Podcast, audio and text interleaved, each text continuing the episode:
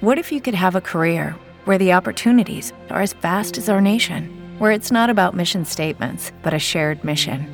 At U.S. Customs and Border Protection, we go beyond to protect more than borders from ship to shore, air to ground. Cities to local communities, CBP agents and officers are keeping people safe. Join U.S. Customs and Border Protection and go beyond for something far greater than yourself. Learn more at cbp.gov/careers. Lucky Land Casino asking people what's the weirdest place you've gotten lucky? Lucky? In line at the deli, I guess? Aha, in my dentist's office. More than once, actually. Do I have to say? Yes, you do. In the car before my kids' PTA meeting. Really? Yes. Excuse me, what's the weirdest place you've gotten lucky? I never win and tell. Well, there you have it. You can get lucky anywhere playing at LuckyLandSlots.com. Play for free right now. Are you feeling lucky? No purchase necessary. Void where prohibited by law. 18 plus. Terms and conditions apply. See website for details. Capitolo quarto. Il giorno appresso tutto fu concluso che non si poteva meglio. Costanzoglo prestò volentierissimo 10.000 rubli senza interesse e senza malleveria, contentandosi di una semplice ricevuta. Tanto era pronto ad aiutare chiunque mostrasse serio proposito di farsi una posizione. E come se ciò fosse poco, volle anche accompagnare Cicikov da Kolbuyev. Quattr'occhi disse ci vedono meglio di due. Cicikov non stava nei panni. Dopo una succolenta colazione montarono, con Platon in terzo, nel calesse del nostro eroe, seguito dal calesse vuoto di Costanzoglo. Yarb correva avanti da battistrada, facendo scappare gli uccelli.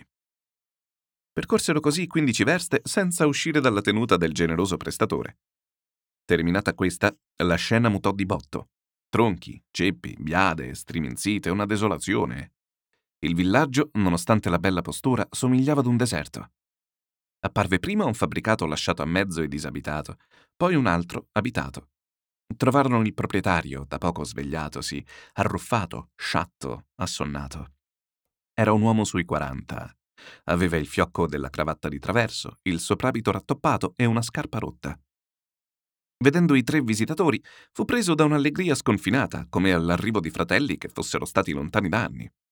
Oi, Costantin! Oi, Platon! Evviva! Benvenuti! Lasciate che mi freghi gli occhi. Siete proprio voi? Ed io che disperavo di veder mai più anima viva. Tutti mi fuggono come la peste, tutti han paura di una stoccata. È dura, Costantin, è dura assai. La colpa è mia, lo so, ma che fare? Ho vissuto da quel maiale che sono. Scusatemi se vi ricevo in questo stato, le scarpe, come vedete, boccheggiano. Che posso offrirvi intanto? Senza cerimonie, siamo qui per affari. Vi presento un compratore, il signor Pavel Cicikov. Felicissimo di conoscervi. Permettete che vi stringa la mano. Cicikov gliele porse tutte e due. Vi assicuro, egregio signor Cicikov, che vorrei potervi mostrare una proprietà che ne valesse la pena. A proposito, permettetemi una domanda. Avete pranzato? Abbiamo, abbiamo, si affrettò a rispondere Costanzoglo, desideroso di svignarsela. Non perdiamo tempo, andiamo subito. Andiamo. E Klobuyev, così dicendo, prese il berretto. Andiamo a vedere da vicino le bravure del mio disordine e della mia scioperataggine. Avviatisi, imboccarono una via tra due file di misere casupole, sforacchiate di finestre irregolari tappate da quelle bandelle di tela di cui si calzano i contadini. Andiamo a vedere le bravure del mio disordine e della mia scioperataggine, ripeté Klobuyev. Buon per voi che avete pensato a rifocillarvi. Lo credereste? Non ho in casa nemmeno una pollastra. A questo son ridotto. Trasse qui un sospiro e, quasi accorto di non poter contare sulla simpatia di Costanzoglo, si attaccò a Platon e gli aprì la marcia. Costanzoglo e Cicikov seguivano a braccetto. Son guai, caro il Platon, son guai, si lamentò Klobuyev. Guai da non potersi figurare. Senza danari, senza pane, senza scarpe. Già questo per voi è ebraico. Fossi giovane solo me ne riderei, ma quando si è lì lì alle porte della vecchiaia, quando si hanno sulle braccia una moglie e cinque figliuoli, addio coraggio, ci si sente mancar la terra sotto i piedi. Capisco, ma se vendete la proprietà avete aggiustato i fatti vostri. Aggiustato? Si fa presto a dirlo. I debiti mi mangeranno ogni cosa ed io resterò più asciutto di prima. E che farete allora? Dio solo lo sa. E perché non cercate un mezzo qualunque per tirarvi d'impaccio? E che mezzo se è lecito? Ma che so, un lavoro, un impegno. E che impegno volete che mi si dia, a me che sono appena segretario di governo? Una miseria. Al massimo 500 rubli all'anno. E mia moglie? E i figli? Fate l'amministratore. E chi mi affiderà alla proprietà? A me che mi son mangiato la mia. Ad ogni modo, quando si è ridotti con le spalle al muro, qualche cosa bisogna pur farla. Ne parlerò a mio fratello, chissà che non riesca con le sue conoscenze a trovarvi un'occupazione in città. No, no, caro Platon, non valgo più nulla, io. Son decrepito prima d'esser vecchio. Dolori ai reni, effetto di vecchi peccati, reumatismi alla spalla. Che volete che faccia? Che campi a UFO a spese del governo?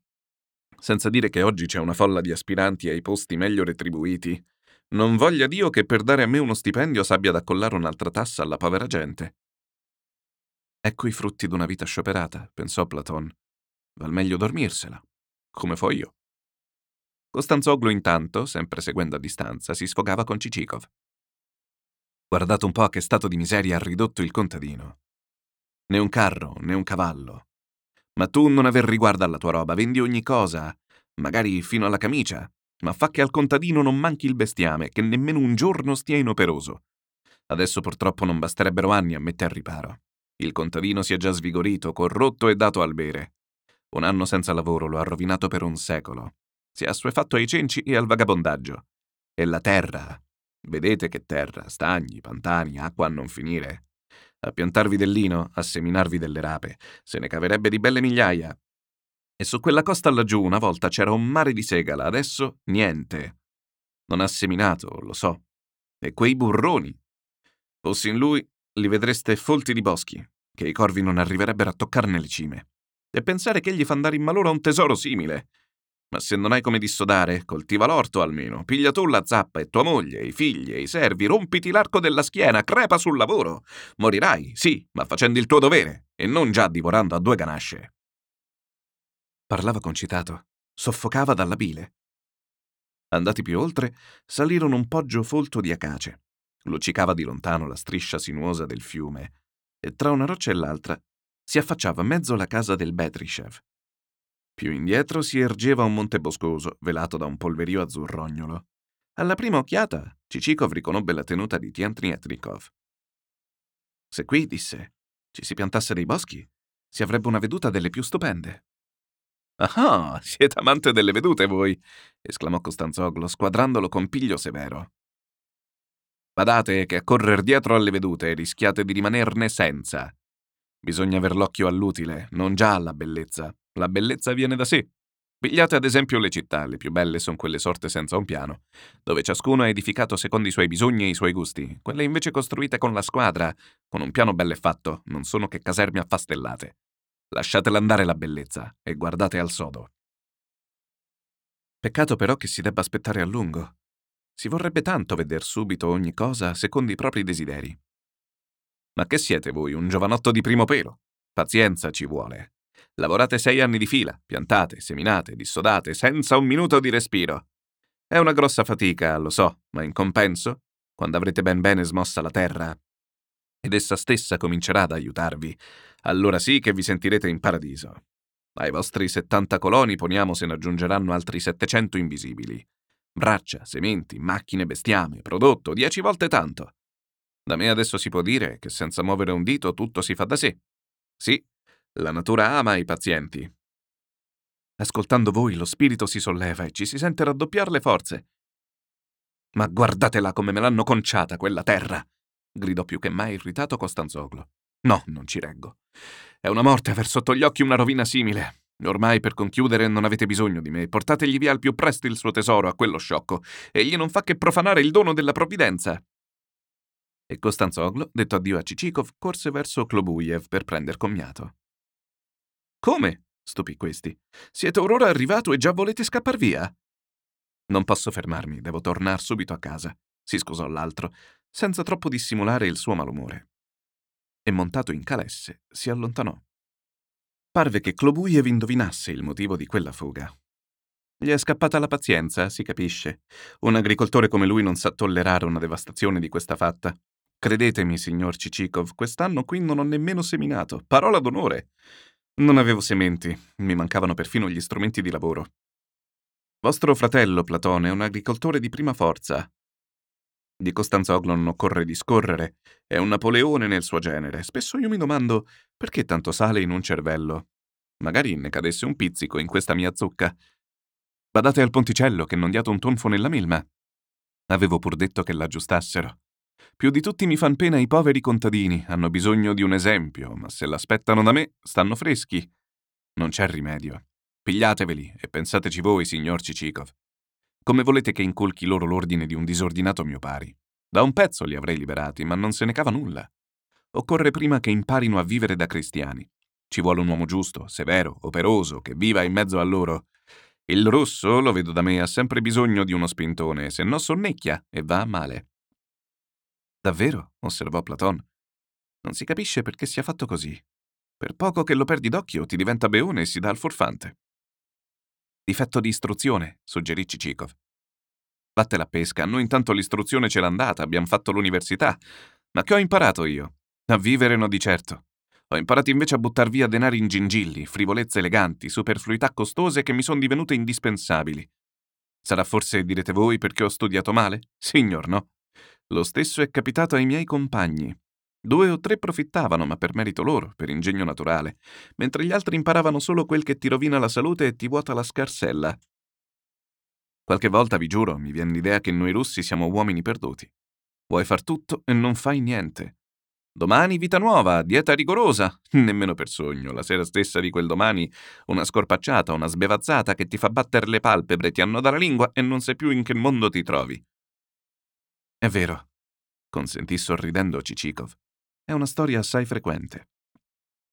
Siamo impastati così, senza il lievito del giudizio. Fra noi scommetto non ce n'è uno solo che possa dirsi sensato.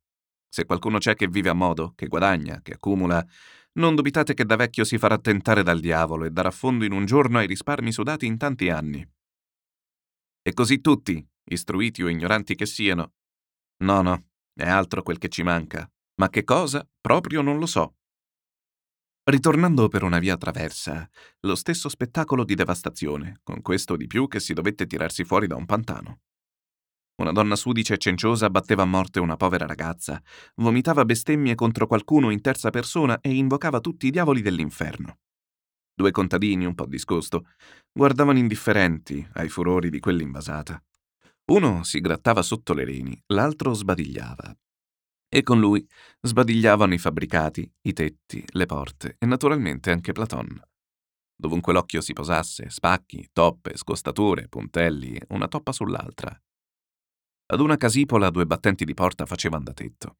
Le finestre sconquassate erano sorrette da pali strappati al granato del proprietario, insomma, si metteva in pratica il famoso sistema del mantello di Trishka. Tagliare falde e paramani per rappezzare il gomito. Non è certo uno stato di cose invidiabile, mormorò Cicikov.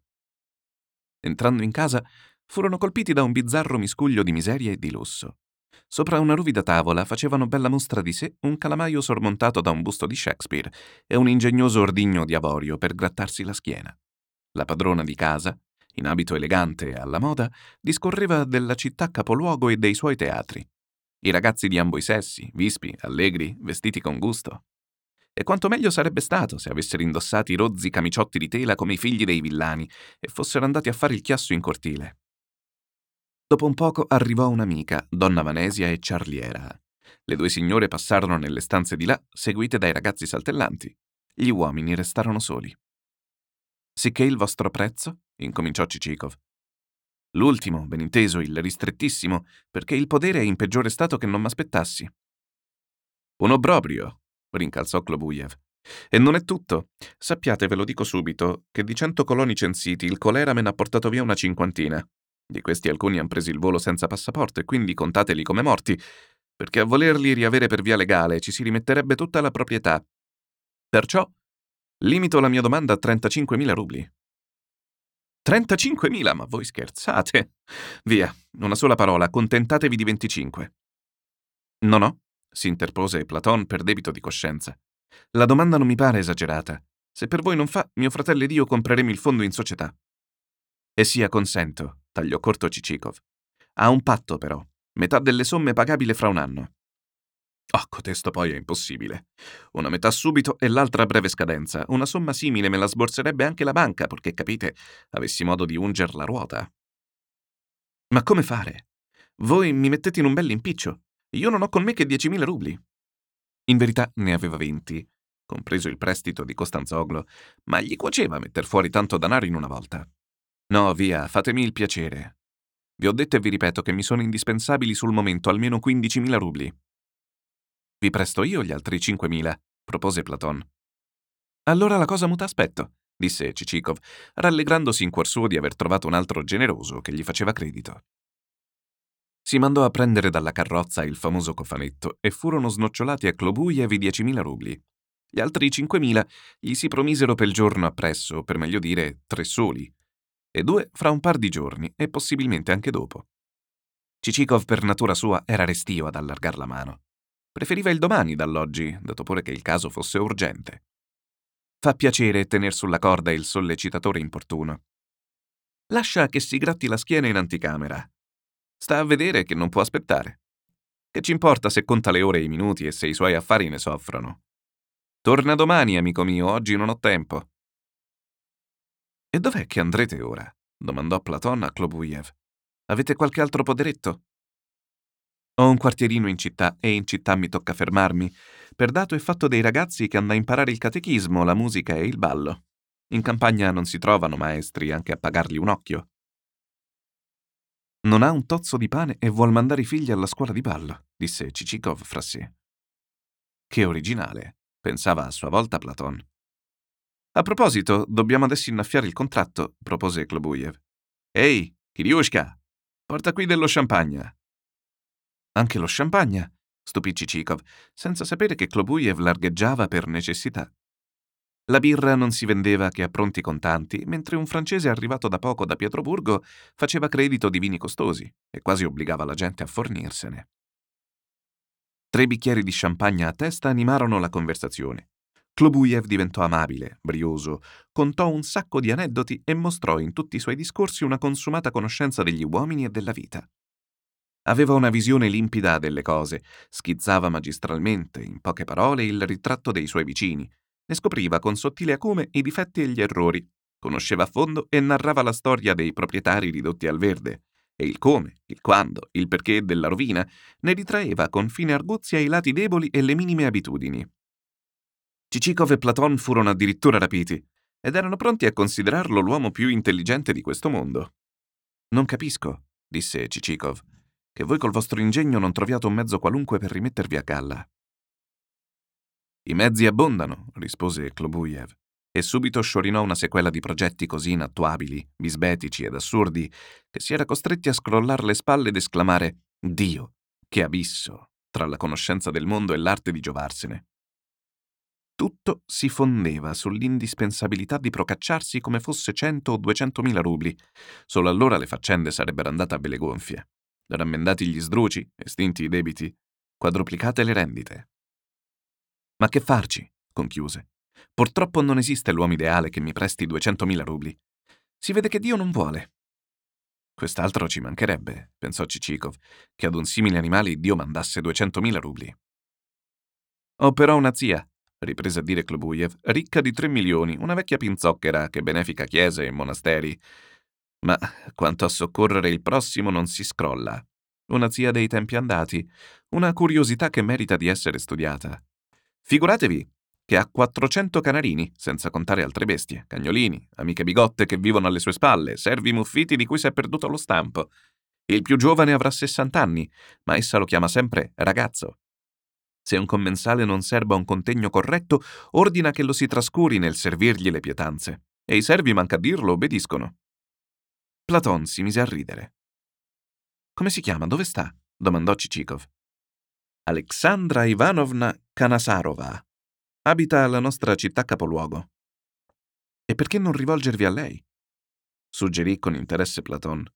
Mi pare che se le faceste comprendere le condizioni della vostra famiglia, non potrebbe opporvi un rifiuto. Altro se potrebbe. È dura come una selce. E i santocchi che la mungono non li contate per niente? Ce n'è uno che aspira al posto di governatore e che si spaccia per suo parente. A proposito, fatemi un piacere. Quest'altra settimana do un pranzo alla migliore società della città. Platon si sentì cascare dalle nuvole. Ignorava il pover'uomo che in Russia esistono dei dottori emeriti, la cui vita è un enigma insolubile. Poveri in canna. indebitati fino alla radice dei capelli, senza mezzi di nessuna sorta, danno un gran pranzo e tutti i commensali assicurano che quel pranzo è l'ultimo, perché il giorno appresso l'anfitrione andrà in carcere. Passano dieci anni e il nostro dottore, sempre in gamba, più indebitato di prima, dà un altro banchetto e i commensali tornano a giurare che quello è l'ultimo definitivo e che certo il giorno appresso l'amico sarà portato a vedere il sole a scacchi. La casa di Clobuiev in città presentava uno strano fenomeno. Oggi un prete in paramente sacri solennemente officiava. Domani una compagnia di comici francesi recitava una commedia. Un giorno non si trovava una briciola di pane, un altro sfarzoso ricevimento di artisti, con distribuzione di splendidi doni. Si davano momenti così critici che un altro si sarebbe impiccato o bruciato le cervella, ma Klobuyev trovava salvezza nel proprio sentimento religioso, stranamente intrecciato alla più sregolata condotta. In quei momenti egli leggeva le vite dei santi martiri e vi imparava ad essere superiore ai colpi della sventura. Una tenerezza grande lo invadeva, gli occhi gli si empivano di lagrime. Pregava con fervore e quasi sempre, incredibile ma vero, gli pioveva da una parte o dall'altra un aiuto inatteso. O un vecchio amico gli mandava dei danari, o una sconosciuta di passaggio, udita per caso la storia di lui, con l'impeto generoso del cuore muliebre, gli faceva pervenire un ricco presente o vinceva una lite della quale non aveva mai inteso parlare. Allora commosso fino ai precordi, egli riconosceva l'infinita bontà della provvidenza, ordinava un rendimento di grazia e ricominciava a spendere e spandere. Mi fa proprio pena, disse Platon nell'andar via. È il figliuol prodigo, rispose Cicikov. Di questa sorta di gente non c'è da aver pietà. Dopodiché non pensarono più a lui. Platon, perché alle cose, ad altri uomini, guardava assonnato e svogliato, lo ferivano mensili altrui sofferenze, ma di una ferita pelle pelle, che non lasciava traccia, del resto non pensava nemmeno a se stesso. Quanto a Cicikov, era tutto assorto nella compra recente. Trasformatosi di botto da proprietario fantastico in proprietario reale, egli era naturalmente preoccupato e assumeva suo malgrado un contegno grave e compassato. Pazienza, lavoro. L'impresa non è nuova per me, vi sono assuefatto, si può dire, dalle fasce. Ma avrò adesso, alla mia età, la pazienza di quando ero giovane? Ad ogni modo, da qualunque parte lo rivoltasse, aveva conchiuso un buon affare. Si poteva ipotecare la terra, dopo venduti in lotti i migliori appezzamenti, ovvero stabilirvisi e badare a migliorarla sull'esempio e coi consigli di Costanzoglo, o finalmente cederla, tenendosi per sé i fuggiaschi ed i morti, nel qual caso c'era il vantaggio eventuale di svignarsela e non rendere a Costanzoglo i diecimila. Brutto pensiero, non già che Cicikov lo escogitasse, gli si presentò spontaneo, sorridendo, ammiccando, punzecchiandolo. E quel mago l'aveva evocato. Fatto sta che dominava su tutto la volontà di sapersi proprietario. A poco a poco, e senza pure avvedersene, Cicikov si diè a saltellare, a fregarsi le mani, a soffiar nel pugno una marcia trionfale, a chiamarsi Belmuso e Birichino. Ma poi, ricordandosi del compagno, si chetò di botto, frenò gli accessi di giubilo e a Platon che gli domandava Che avete detto? rispose rassicurandolo Niente, niente. Ora soltanto, guardandosi intorno, si avvide che da un pezzo traversavano un boschetto, avendo a destra e a manca una fitta spalliera di tremule e di betulle. I bianchi tronchi, luccicando come una palizzata di neve, sorgevano svelti e diritti sul verde vivo delle foglie novelle. Dal folto gorgheggiavano a gara gli usignoli. I tulipani selvatici screziavano di giallo l'erbetta. Cicikov non si rendeva conto del come dai campi aperti fosse capitato in quel posto incantevole. Balenava a momenti fra gli alberi la facciata bianca d'una chiesa. Dal fondo del viale si videro venire incontro un signore in berretto e con in mano una mazza nodosa. Lo precedeva correndo un levriero sulle alte gambe sottili. Mio fratello, annunziò Platon. Ferma, cocchiere. Smontarono. I cani avevano già fatto buona conoscenza. Azor leccò Yarb sul muso, poi leccò le mani di Platon, poi saltò addosso a Cicikov e gli leccò l'orecchio. I due fratelli si abbracciarono. Scusami, Platon, che vuol dir ciò? Che cosa? Come che cosa? Sono tre giorni che non ti si trova. Un famiglio di Pietrucci arriva qui col tuo poledro e mi annunzia laconicamente: è partito con un signore, ma avessi almeno fatto dire mezza parola. Dove? Perché? Per quanto tempo? Ma ti par modo questo? Non ti figuri quanti pensieri m'hanno tormentato. Che vuoi? Mi sono scordato. Siamo stati da Konstantin Fyodorovich, ti saluta tanto, e nostra sorella pure. Permettete, amico Cicikov, che vi presenti mio fratello Vasili. Vasili, il signor Cicikov. Okay, round two. Name something that's not boring. A laundry? Ooh, a book club. Computer solitaire, huh? Ah, oh, sorry, we were looking for Chumba Casino. That's right. ChumbaCasino.com has over 100 casino style games. Join today and play for free for your chance to redeem some serious prizes. ChumbaCasino.com. No purchase necessary. Full prohibited by law. 18 plus terms and conditions apply. See website for details. It is Ryan here, and I have a question for you. What do you do when you win? Like, are you a fist pumper? A woohooer, a hand clapper, a high fiver. I kind of like the high five, but if you want to hone in on those winning moves, check out Chumba Casino. At ChumbaCasino.com, choose from hundreds of social casino style games for your chance to redeem serious cash prizes. There are new game releases weekly, plus free daily bonuses. So don't wait. Start having the most fun ever at ChumbaCasino.com. No purchase necessary. BGW. Void were prohibited by law. See terms and conditions. 18 plus. I due si cavarono il berretto, si strinsero la mano e si scambiarono il bacio di prammatica. Chi sarà mai questo Cicikov? si chiedeva Vassili. In materia di conoscenze, mio fratello beve un po' grosso. Sbirciò Cicikov, per quanto la buona creanza comportava e gli sembrò una persona a modo. Cicikov, col debito riservo, fece lo stesso verso di lui e lo trovò più basso del fratello e più scuro di capelli. Non così irregolare il viso, ma più vivo e bonario. Si vedeva che dormiva meno. Ma a questo particolare poco badò il nostro eroe. Sai, Vasili, ho risoluto di fare un viaggio per la Russia in compagnia dell'amico. Può darsi che la distrazione mi guarisca dalla noia. Risoluto. Così, su due piedi, esclamò il fratello. E per poco non soggiunse, e con un uomo che hai visto per la prima volta e chissà chi diavolo è. Pieno di diffidenza, tornò a squadrare Cicikov, ma non poté che constatare un contegno della più perfetta probabilità. Voltando a destra, entrarono nel cortile ombreggiato da due tigli enormi, con sotto molte panche di legno. La casa era di vecchio stile, come non se ne costruiscono più adesso, tetto a capanna e grondaie sporgenti.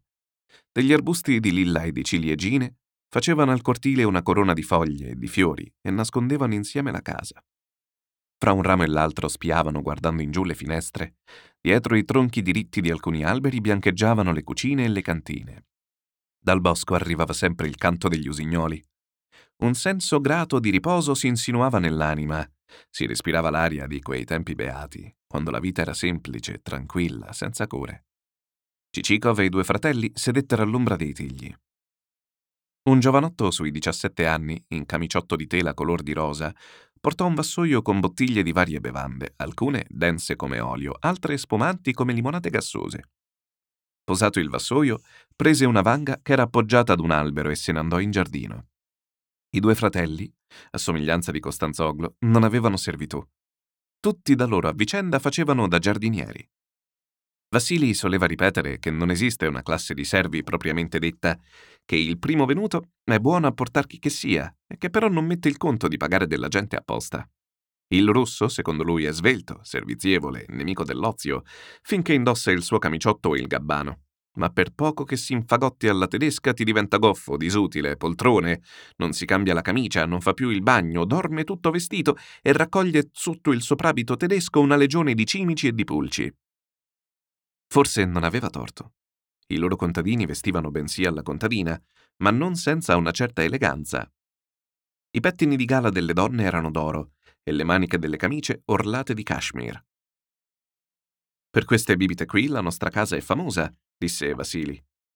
Cicikov si empì un bicchiere della prima bottiglia, contenente del tiglio, che una volta aveva assaggiato in Polonia, spumava come champagne e frizzava gradevolmente la punta del naso.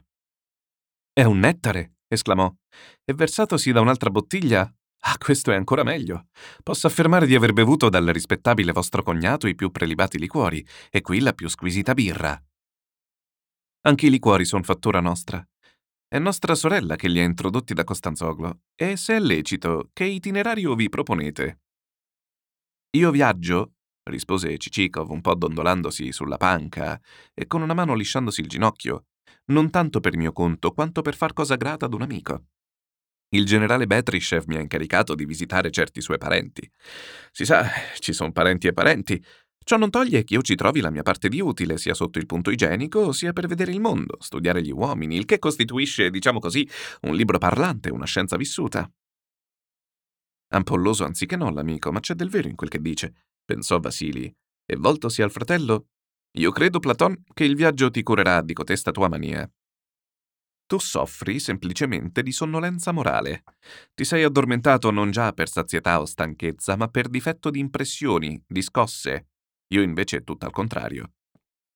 Vorrei essere meno suscettibile e non pigliarmela così calda per ogni bazzecola. È che ci trovi gusto. Tu cerchi guai col lanternino e se occorre te li fabbrichi di sana pianta. Me li fabbrico. Ma se ad ogni piasso spinto inciampi in una contrarietà, lo sai tu che tiro ci ha giocato Lienizin? Ha occupato arbitrariamente quel terreno incolto dove i nostri contadini festeggiano la domenica in albis. Prima di tutto quel pezzo di terra non lo cederei a nessun prezzo. Tanti e tanti ricordi si legano a quella festa di tutti gli anni. E per me la tradizione, la consuetudine sono cose sacre, per le quali sarei pronto a qualunque sacrificio. Sarà per ignoranza che l'ha occupato, visto che è arrivato ora da Pietroburgo. Bisogna spiegargli come sta la cosa. Ma che ignoranza! L'ho fatta avvertire e m'ha risposto con una sgarberia. Dovevi andarci di persona. Io? Stai fresco, troppa aria si dà. Vacci tu se ne hai voglia. Ci andrei, ma il fatto è che io ci capisco poco. Gusterei invece di aggiustare e potrei per giunta essere preso in trappola. Se vi aggrada, venne su Cicikov, ci vado io. Ditemi solo con che specie d'uomo avrò da fare. Che appassionato di viaggi, pensò Vasili guardandolo. Mi rincresce assai di addossarvi un incarico così ingrato.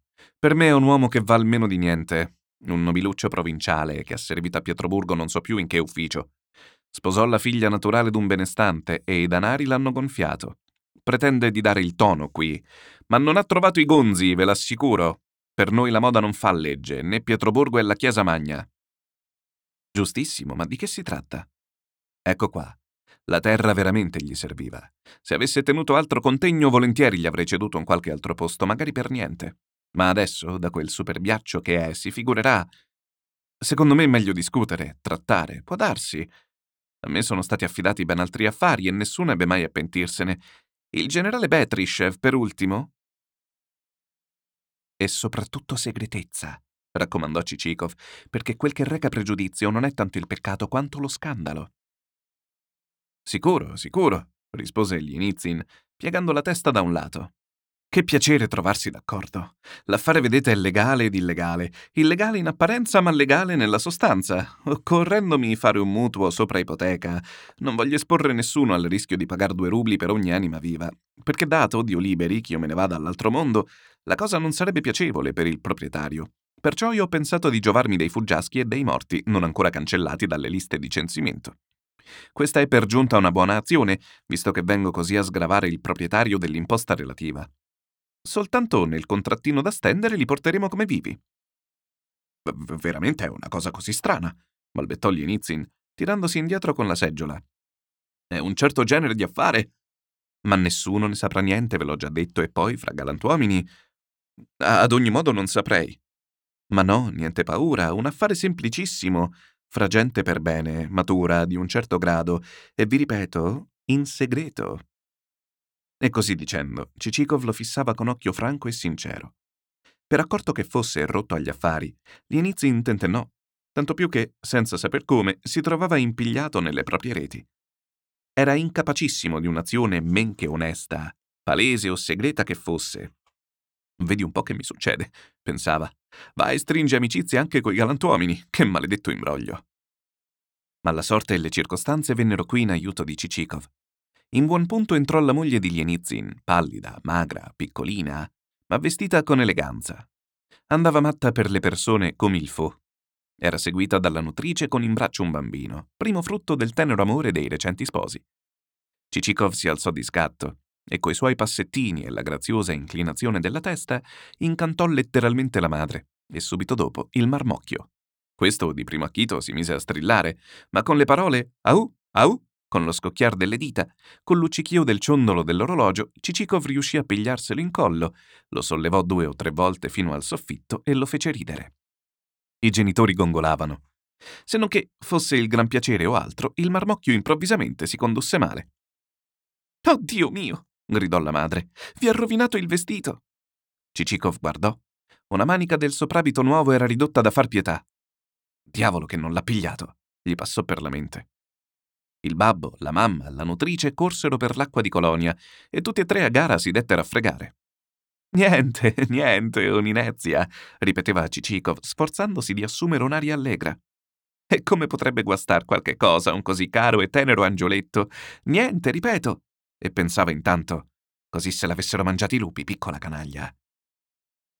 Quest'evento, poco meno che insignificante, valse a rendere gli inizi in tutto e per tutto favorevole alla proposta di Cicikov. Come dir di no ad un uomo che aveva colmato di carezze il bambino rimettendoci un vestito. Fu dunque deciso di conchiudere il contratto, ben inteso in perfetta segretezza, come appunto Cicikov aveva raccomandato. Permettetemi ora, in cambio di favore, di costituirmi arbitro e mediatore tra voi e i vostri vicini, Platon e Vassili. Voi avete bisogno di terra, non è così? Uomini e cose provvedono ai fatti propri. Tutti al mondo tirano l'acqua al proprio mulino. Dice il proverbio che l'occasione fa l'uomo ladro. Il viaggio di baule in baule era riuscito a maraviglia, sicché qualche cosa della roba spedita era passata nel famoso cofanetto. Insomma, la faccenda era stata ben condotta. Non già che Cicicov rubasse, sapeva bensì cogliere il destro e giovarsene. Si sa, ciascuno di noi si giova di qualche cosa, chi dei boschi demaniali, chi dei risparmi, chi della fortuna dei figli a pro di un'attrice, e chi finalmente dei sudori del contadino per fornirsi di mobili o di una carrozza. Che farci, se in oggi spuntano migliaia le tentazioni. Trattorie di lusso dai prezzi iperbolici, mascherate, escursioni, balli con zingari d'ambo i sessi, è assai difficile contenersi quando tutti fanno lo stesso e la moda vi tira per i capelli. Cicikov avrebbe già dovuto partire, ma le strade erano impraticabili. Intanto si preparava in città una seconda fiera di carattere più raffinato. La prima era stata di cavalli, di buoi, di prodotti grezzi, di roba contadinesca, Ora invece si metteva in vendita il fior fiore di quanto potesse stuzzicare i gusti signorili. Arrivavano frotte di profumieri francesi, devastatori delle borse russe, legioni di modiste divoratrici del danaro stantato e sudato, vere cavallette d'Egitto, secondo l'espressione di Costanzoglo, le quali, non contente di devastar tutto, si lasciano dietro le uova, affondandole nella terra. Solo lo scarso raccolto tratteneva molti proprietari nei loro poderi. In compenso affluivano gli impiegati, in compagnia, purtroppo, delle loro mogli. Impreganti delle migliaia di libri, diffusi negli ultimi tempi a fine di inoculare ogni sorta di inutili bisogni al genere umano, essi si struggevano ad assaporare tutte le più recenti voluttà. Un francese aveva aperto uno stabilimento di cui non s'era mai visto il simile, una sala di intrattenimento, dove si dava da cena a prezzi favolosamente discreti e la metà a credito. Bastò questo perché non solo i capi d'ufficio, ma perfino gli amanuensi piovessero lì, sperando poi di rifarsene alle spalle del pubblico da bene. Si accese una gara disperata di sfoggiar cavalle e cocchieri. Che miscuglio di classi attirate dalla magia dello svago. A dispetto del maltempo e della mota, splendidi equipaggi scarrozzavano innanzi e indietro. Di dove scaturissero Dio lo sa, ma è certo che a Pietroburgo non avrebbe fatto cattiva figura. Mercanti e commessi di negozio, ossequiosi e petulanti, adescavano i compratori. Di rado si vedevano bottegai barbuti dai berrettoni pelosi. Tutta aveva impronta europea, dai menti ben rasati ai denti guasti. Favorisca, ci onori, ehi, signore, signore, suonavano di qua e di là tante stridule voci. Ma i conoscitori dell'Europa si volgevano appena, sporgevano il labbro sprezzante e masticavano con sì com'era. Robaccia provincialesca, niente che metta il conto. Avete stoffa verde picchiettata? domandò Cicikov. Di prima qualità, rispose il negoziante, con una mano sollevando il berretto, con l'altra indicando la bottega. Cicikov entrò. Il negoziante sollevò lesto la ribalta del banco, passò dall'altra parte, volse le spalle alle scansie cariche di pezze fino al soffitto, puntò ambo le mani sul banco e, dondolandosi su di esse, domandò: Che stoffa desidera il signore? oliva o verde bottiglia, con puntini, che si accosti per dir così al color mortella. Ne abbiamo della sopraffina che appena la si può trovare nelle città più civili. Ehi ragazzo, dammi la pezza di laggiù. Scaffale 34. No, quella lì no, sempre la testa fra le nuvole tu. Buttala qui. Questa sì che si chiama stoffa? E svolta la pezza da un capo, il negoziante la mise sotto il naso dell'avventore, sì che questi ebbe modo non solo di lisciarla con la mano, ma anche di fiutarla. Buona roba, ma non è quella. Sappiate che io ho servito nelle dogane, vorrei dunque la migliore che avete, e poi ve l'ho detto tra verde bottiglia e mortella. Capisco, il signore vuole il colore di moda, ne ho appunto dell'eccellente, prezzo alto però, ma è alta pure la qualità. Il negoziante si arrampicò sulla scala.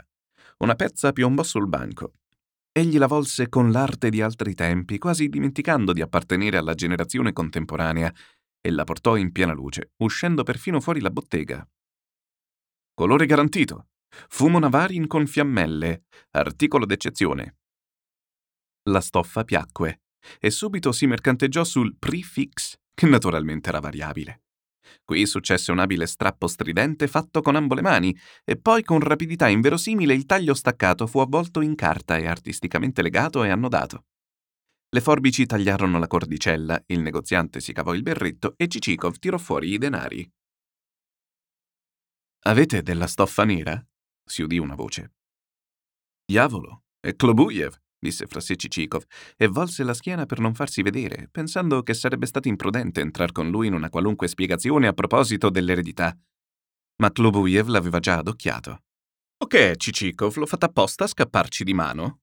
Non vi si trova né per mare né per terra, e voi sapete che si tratta di cosa grave, e che se n'ha da parlare seriamente. Caro, stimabile amico.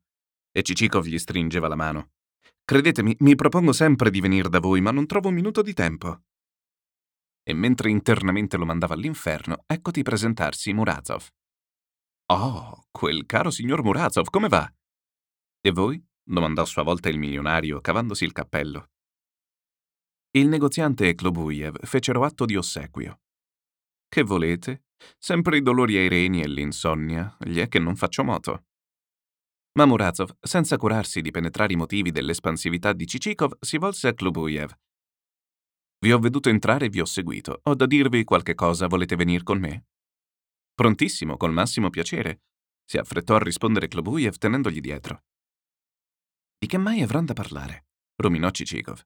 Il signor Murazov, venne su il negoziante, è persona stimabilissima ed intelligente, sa il fatto suo, ma non è abbastanza evoluto. Il mercante oggi è un commerciante, non già un merciaio. Bilancio, profitti e perdite, oscillazioni dei valori, tutto bisogna sapere, se no si fa un potpourri. Cicikov non gli diede retta e nel momento stesso si sentì chiamare. Ehi, Cicikov, vi cerco dappertutto! Il negoziante si cavò il berretto. Ah, siete voi gli Inizin. Per amor di Dio, venite da me, mi preme parlarvi.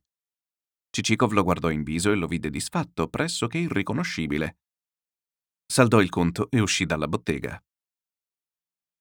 Vi aspettavo, caro Klobuyev, disse Marazov, introducendolo nella nota stanza, più semplice e modesta di quella di un impiegato, a 700 rubli l'anno. Dite un po', la vostra posizione è adesso alquanto migliorata? Vostra zia deve avervi lasciato qualche cosa. Che posso dire? Non lo so davvero se sto meglio. Ho ereditato in tutto un podere di 50 coloni e 30.000 rubli contanti. Con questo ho estinto parte dei debiti. Adesso sono da capo al verde, Quel che più importa è che la faccenda del testamento è delle più losche. Non vi potete figurare che viluppo di bricconate. Quando vi racconterò resterete a bocca aperta. Cose dell'altro mondo, quel Cicikov. Scusate, prima di parlare di Cicikov, occupiamoci di voi. Ditemi schietto, quanto vi ci vorrebbe per rimettervi a galla? Ah, i fatti miei sono più che spinosi, ma insomma per saldare le passività ed essere in grado di vivacchiare mi occorrerebbero almeno 100.000 rubli, se non più. In una parola, una via senza uscita. Ma poniamo che aveste alle mani questa somma, che vita me ne reste? Modestissima, ben inteso, e mi darei tutto all'educazione dei figli. A me non serve pensare, la mia carriera è finita, né ci son posti per un povero diavolo che non è più buono a nulla. In altri termini vivreste con le mani alla cintola, ma nell'ozio, amico mio, sorgono di quelle tentazioni che non vengono mai a chi ha per le mani un lavoro. Si fa presto a dirlo un lavoro. Io son vecchio ormai e appena mi reggo in gamba. E vi pare che si possa vivere senza lavoro? Senza un'occupazione e senza uno scopo? Ma guardatevi intorno, perbacco. Ogni cosa al mondo compie un ufficio, ha una destinazione, perfino una pietra. E dovrebbe l'uomo, una creatura dotata di ragione, rimanere inoperoso e disutile? Vi par giusto a voi? Ma il mio non sarebbe ozio, perché baderei a tirar su i figliuoli. Eh no, cotesto compito è il più difficile di tutti. Come può educare i figli chi non seppe educar se stesso? I figli vanno educati con l'esempio. E che si può imparare dall'esempio vostro? Forse ad ammazzare il tempo senza alzare un dito e a giocare a carte? No, no, dateli a me i vostri figli. Voi non potreste che guastarli. Pensateci. Appunto l'ozio dovete fuggire visto che l'ozio vi ha rovinato. Come si può vivere non attaccandosi a nulla? Anche il manovale, umile com'è, si affeziona al suo mestiere, perché sa che se ne mangia un tozzo di pane se l'è guadagnato con l'arco della schiena.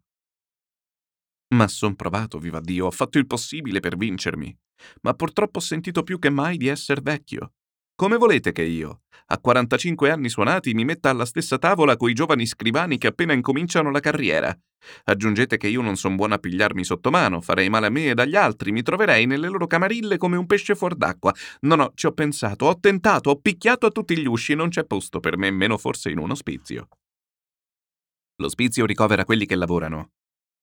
A chi spese la gioventù in darsi bel tempo rispondono come la formica alla cicala, va e balla adesso. E poi anche nell'ospizio si lavora, non si gioca mica al whist. Voi, amico mio, ingannate voi e me.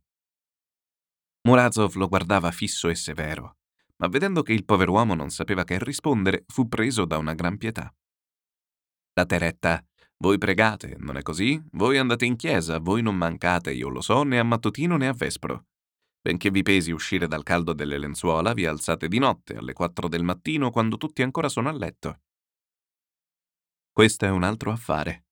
Io so di farlo non per un uomo, ma per colui che ci comandò di star qui in questo mondo. Credo alla sua misericordia, credo che per quanto io sia spregevole e abietto, egli potrà e vorrà perdonarmi ed aprirmi le braccia, mentre gli uomini mi scacceranno a spintoni. E il migliore degli amici mi venderà e mi dirà per giunta di avermi venduto a buon fine. Klobuyev aveva gli occhi gonfi di lacrime ed una profonda amarezza sul viso. Se così è, riprese a dire Murazov, Cercate di servire a colui che è così misericordioso. A lui il lavoro non è men grato della preghiera. Occupatevi come che sia e pensate di farlo per amor di lui, non già per gli uomini. Avreste magari a pestar l'acqua nel mortaio. Offrite a lui l'opera vostra. Ne caverete almeno questo vantaggio che non vi avanzerà tempo per il gioco, i banchetti, gli spassi e la vita mondana. Conoscete Potaic? Lo conosco e ne ho una gran stima. Ebbene era un buon commerciante, aveva messo insieme su per giù mezzo milione, ma quando si avvide che i danari gli piovevano in casa, si diede a fare il gran signore. Maestri di francese al figlio, partiti principeschi alle figlie, inviti agli amici, giornate intere passate non più alla borsa o a bottega, ma nei ristoranti più dispendiosi. Dalli e dalli fece bancarotta. Adesso, come sapete, è qui come mio rappresentante, si è rifatto da capo, si è rimpannucciato. Se volesse, potrebbe rimettersi allo scialacquo. No, dice, mercante sonnato e mercante voglio morire. Rieccomi sano ed in gamba. Allora mettevo pancia ed ero minacciato di idropsia. Non ci casco più, e figuratevi, si priva perfino del tè. Cavoli, tritello e basta. E prega come nessuno di noi prega, e soccorre i poveri come nessuno di noi li soccorre. Qualcun altro sarebbe lieto di imitarlo, ma purtroppo si è mangiato il suo. E il povero Klobuyev ascoltava pensieroso. Murazov lo prese per le mani. Se sapeste quanto mi fate pena, ho pensato a voi sempre. Ebbene, sentite. C'è qui nel monastero un eremita che non si lascia vedere ad anima viva, uomo superiore di gran cervello. Parla di rado, ma un suo consiglio vale tant'oro. Io gli confidai un giorno di avere un amico sofferente di questo o quel male e lo pregai di suggerirmi un rimedio. Mi ascoltò un poco e poi di botto. Prima Dio e poi fatti prori. C'è da finire la chiesa e non ci sono danari, bisogna farla questua, e sbatacchiò la porta. Che vuol dir ciò? stupì fra me. Si vede che non ha voluto darmi un consiglio. Me ne andai allora dal nostro archimandrita e questi, vistomi appena, mi disse alla prima non conosco nessuno a cui affidare la questua per la Chiesa, nobile o mercante che sia, ma che abbia una certa istruzione, che assuma quest'incarico come per salvezza d'anima. Ah, Dio mio, pensai subito, vuol dire che l'eremita ha voluto indicare Klobuyev come l'uomo adatto alla bisogna. Per la sua malattia, niente di meglio che il viaggio. Senza dire che passando col registro delle oblazioni dal proprietario al contadino e dal contadino al borghese vedrà la vita, la condotta, i bisogni di ciascuno, sicché, dopo percorso vari distretti, si troverà di conoscere i posti meglio assai di chi vive in città. E di questi uomini qui si ha bisogno adesso. Più volte il governatore m'ha detto che darebbe un regno per metter la mano sopra uno che sapesse le cose non già dalle carte, ma come stanno in effetti, perché dalle carte, dice, non si cava nulla, tanto sono arruffate. Voi mi mettete sossopra, balbettò Klobuyev, guardandolo stupito. Sarei quasi tentato di non credervi. Per quel che voi proponete ci vuole un uomo fattivo, instancabile. E poi come farei a lasciar mia moglie e i miei figliuoli che non hanno da mangiare? With lucky landslots, you can get lucky just about anywhere. Dearly beloved, we are gathered here today to. Has anyone seen the bride and groom? Sorry, sorry, we're here. We were getting lucky in the limo and we lost track of time. No, Lucky Land Casino, with cash prizes that add up quicker than a guest registry. In that case, I pronounce you lucky. Play for free at LuckyLandSlots.com. Daily bonuses are waiting. No purchase necessary. Void where prohibited by law. 18 plus. Terms and conditions apply. See website for details. A cotesto non ci pensate, lasciatene a me la cura. I vostri figlioli non mancheranno di maestri. Non è forse meglio e più decoroso chiedere attorno per la Chiesa di Dio, anziché elemosinare per sé? Io vi fornirò di un biroccino. Non abbiate paura delle scosse, vi gioveranno alla salute. Vi darò del denaro, a ciò possiate distribuirne ai più bisognosi. Voi potete fare un gran bene. Badate però di non sbagliare e date solo a chi se lo merita. Viaggiando così avrete modo di conoscer tutti, a differenza di un qualunque incaricato ufficiale, del quale si ha sempre paura. Con voi, sapendosi collettore per la Chiesa, si parlerà franco, senza sospetto. L'idea è eccellente, non lo nego, e sarei lieto di potervi corrispondere almeno in parte, ma in coscienza credo l'incarico superiore alle mie forze. Ma che forze? Non c'è impresa al mondo che non sia superiore alle nostre forze. Senza l'aiuto di lassù non si fa nulla, ma la preghiera ci rinvigorisce. Il marinaio si fa la croce, si raccomanda a Dio e a forza di remi tocca la riva. Via, non serve stare in forze. Accettate l'incarico come un ordine del cielo. Il biroccino è pronto, voi intanto correte dal padre Archimandrita perché vi dia il registro e la benedizione e subito in via. Ebbene accetto, consentì alla fine Klobuyev.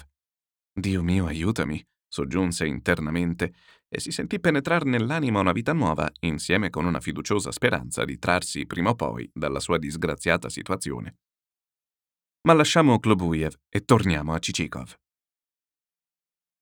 Piovevano frattanto in tribunale comparse, istanze, reclami. Sbucarono dei parenti di sottoterra e si gettarono sull'ingente patrimonio della vecchia defunta come uno stormo di uccelli rapaci piomba sopra una carogna. Si seguirono e si moltiplicarono denunce che accusavano Cicikov di estorsione e falsificazione del primo e del secondo testamento, con aggiunta di documenti che l'accusavano come reo di furto e di sottrazione di somme. Altre prove si produssero a proposito della compera delle anime morte, nonché dei contrabbandi consumati al tempo della sua permanenza nelle dogane. Si frugò, si scavò e si sciorinò tutta la storia. Dio sa che fiuto guidasse i ricercatori. Certo è che si citarono perfino atti e parole di cui credeva Cicikov, oltre lui stesso e le quattro pareti d'una camera nessuno sapeva niente. Tutto questo tramestio svolgevansi sott'acqua. Né Cicikov ne aveva sentore, benché un biglietto dell'avvocato gli facesse subodorare che qualche cosa bolliva in pentola. Il biglietto diceva mi affretta ad avvertirvi che intorno al noto affare si leverà un certo rumore, ma voi ricordatevi che non bisogna agitarsi, calma soprattutto, aggiusteremo. Questo biglietto lo rassicurò. È un vero genio, esclamò commosso. A mettere il colmo alla sua soddisfazione arrivò a proposito il sarto. Cicikov fu preso da una gran voglia di provarsi il vestito nuovo color fiamma e fumo navarin. Si infilò i calzoni, i quali, maravigliosamente attillati, facevano risaltare cosce e polpacci e conferivano a tutta la gamba un'elasticità giovanile. Stringendo la fibbia di dietro, il ventre si appianò e si assodò come un tamburo. Egli vi diede un colpettino con la spazzola, bisbigliando: Vecchio birbone, non si direbbe un figurino? Il soprabito, tagliato e cucito anche meglio dei calzoni, non faceva una grinza, tornava bene da tutte le parti, consentiva i fianchi, ne metteva in bel rilievo la curva.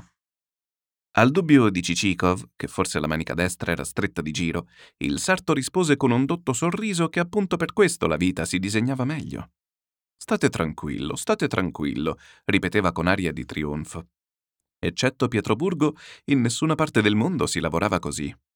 Il sarto era precisamente di Pietroburgo e il cartello del suo magazzino portava scritto Sarto di Londra e di Parigi. Non scherzava l'amico. E con quella coppia di colleghi, a ciò non osassero far pompa di quelle due città, e si contentassero di venire da Karlsruhe a da Copenaghen. Cicikov saldò il conto e, uscito che fu il sarto, si diè a mirarsi a tutto suo agio nello specchio da vero artista, con senso estetico e con amore. Pareva ringiovanito. Più simpatica la faccia, più delicato il mento. Il colletto bianco dava tono alla guancia, la cravatta di raso blu dava tono al colletto, il petto pieghettato della camicia dava tono al colletto, lo sfarzoso panciotto di velluto dava tono al petto della camicia e il soprabito fiamma e fumo navarin, luccicante come di seta, dava tono all'insieme. Si girò a destra. Stava bene. Si voltò a sinistra. Stava meglio.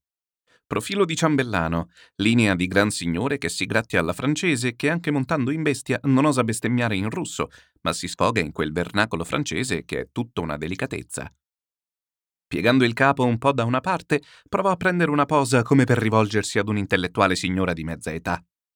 Effetto stupendo. A te, pittore, piglia il pennello e dipingi. Contento come una Pasqua, eseguì una piroetta, una specie di entrechat. Il cassettone tremò, la boccetta dell'acqua di colonia cadde e si ruppe, ma questo non valse a turbarlo. Se la pigliò naturalmente con la stupida boccetta e passò a risolvere più gravi problemi. A chi far visita prima di tutti? Meglio forse...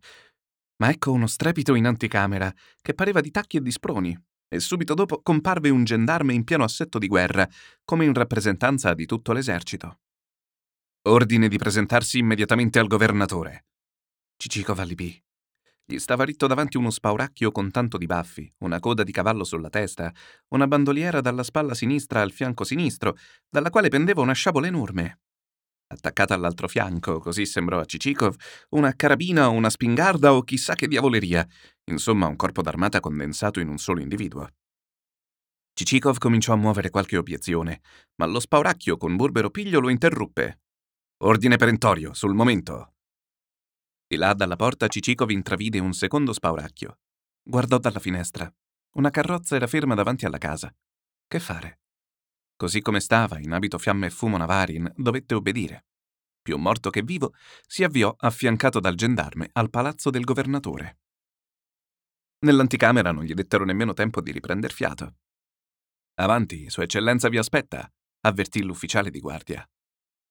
Cicikov traversò una e due sale, vedendo come in nebbia un formicolio di corrieri con ogni sorta di pacchetti e scartafacci.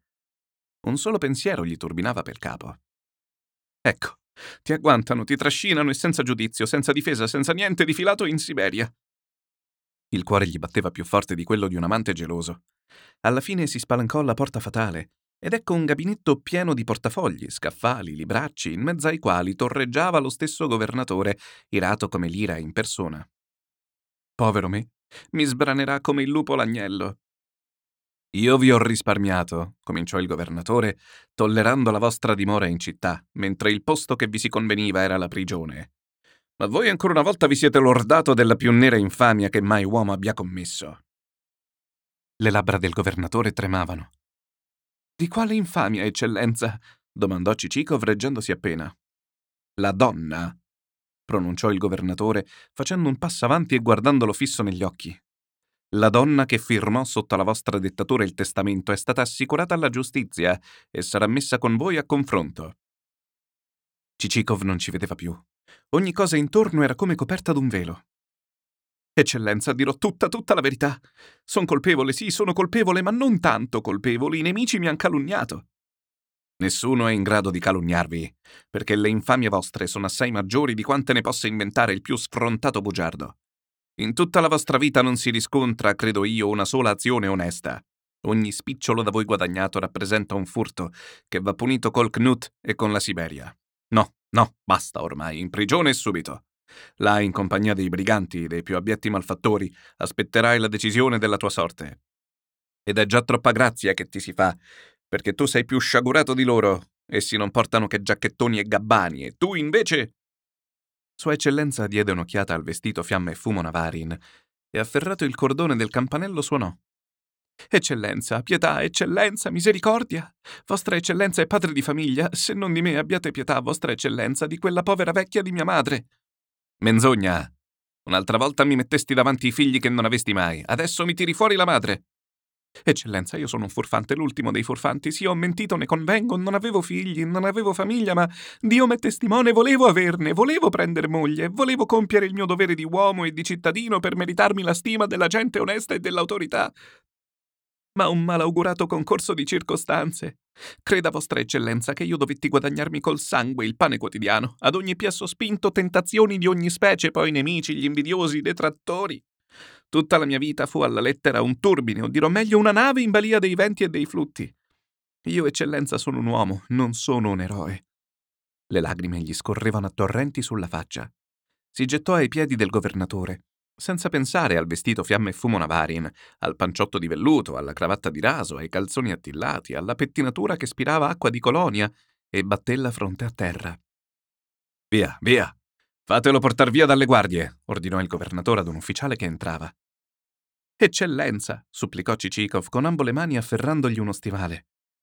Il governatore fu preso da un senso di ribrezzo. Via, dico, via! tornò a gridare, sforzandosi di liberar lo stivale dalla stretta. Eccellenza, non mi muoverò di qua che non abbia impetrato grazia, gemette Cicikov senza lasciar lo stivale, e insieme col piede trascinandosi sul pavimento con tutto il vestito fiamma e fumo Navarin. Via, vi ripeto! urlò il governatore con l'istintiva repulsione destata in noi dalla vista di uno schifoso insetto che non ci dà l'animo di schiacciare. E accompagnò le parole con una tale scossa che Cicikov sentì il colpo dello stivale sul naso, sulle labbra, sul mento liscio e rotondo, ma con tutto questo non lasciò presa, anzi, con più forza strinse le mani. Due nerboruti gendarmi riuscirono finalmente a strapparlo e, presolo per le braccia, lo trassero fuori attraverso due sale. Egli era pallido, disfatto, inebetito, come un uomo che si veda davanti la morte nera, inesorabile, l'orrendo mostro da cui la natura umana rifugge. Sulle scale improvvisamente si vide venire incontro Murazov. Un raggio di speranza gli balenò in men che non si dica, con forza soprannaturale si divincolò dai due gendarmi e si gettò ai piedi del vecchio, stupito. Voi, Cicikov, che avete? Che vi succede? Salvatemi! Mi portano al carcere, alla rovina, alla morte! I gendarmi tornarono ad afferrarlo e lo trassero via, prima che l'altro potesse rispondere. Uno stambugio umido, muffito, impregnato del sentore nauseabondo delle scarpe e delle calze dei soldati, un tavolone greggio, una stufa sgangherata che dava fumo senza calore, tale fu l'alloggio assegnato al nostro eroe, che già aveva cominciato a gustare le dolcezze della vita e ad attirare l'attenzione dei compatrioti col suo nuovo vestito fiamme e fumo Navarin. Non gli avevano nemmeno lasciato il tempo di prendere con sé alcuni indispensabili oggetti, nonché il cofanetto dove erano i danari le carte, i contratti per la compra delle anime morte, tutto era nelle mani della giustizia. Egli si gettò a terra e un'angoscia disperata, come vorace, gli si avviticchiò intorno al cuore indifeso e prese ad affondarvi il dente. Un altro giorno di quella tortura e Cicikov sarebbe scomparso dalla faccia della terra. Ma sul capo di lui si stendeva sempre una mano liberatrice. Di lì ad un'ora, le porte della prigione si aprirono e Murazov entrò. Se un pellegrino, arso dalla calura e dalla sete, lordo di polvere e di mota, rotto nelle membra, si sentisse da una mano pietosa versare nell'arida gola un filo d'acqua di fonte, non tornerebbe così presto alla vita come si riebbe e si ravvivò il povero Cicikov. Oh mio Salvatore! gridò, balzando in piedi e baciandogli la mano. Dio vi protegga perché veniste a visitare un infelice. E qui scoppiò in un pianto dirotto. Il vecchio lo guardò con profonda pietà e poté appena pronunciare Ah, Cicikov, Cicikov, che avete fatto? Io no, io no. Fu la sorte maledetta, fu il diavolo tentatore che mi spinse, mi tolse i lumi, mi fece trapassare i limiti. Non seppi fermarmi a tempo. Sono un delinquente, sì, ma come dico io? Come mai trattarmi a questo modo? Un gentiluomo senza inchiesta, senza giudizio, in carcere. Un gentiluomo, dico, non dargli nemmeno tempo di guardarsi attorno, di prendere le cose indispensabili. Adesso capite, la mia povera roba è in demonio, non c'è chi la guardi. Il cofanetto, Murazov, il cofanetto. Ci ho dentro tutto quel che posseggo, il frutto dei miei sudori, delle mie privazioni, del mio sangue. Il cofanetto. Mi porteranno via ogni cosa, mi spoglieranno. Dio, Dio. Incapace di contenersi, ruppe in singhiozzi così forti che passavano lo spessore delle mura del carcere. Si strappò la cravatta di raso, si afferrò pel bavero e si stracciò addosso il vestito fiamme e fumo Navarin. Ah, Cicikov, come vi accecò la smania del possedere. È questa che vi nascose la terribilità della vostra situazione. Salvatemi voi, mio benefattore, voi solo lo potete. Il governatore vi tiene in gran conto e tutto farà per voi. No, Cicikov, non posso. Con tutto il cuore vi aiuterei, ma non posso. Voi siete sotto l'impero della legge, non di un uomo, e la legge non perdona.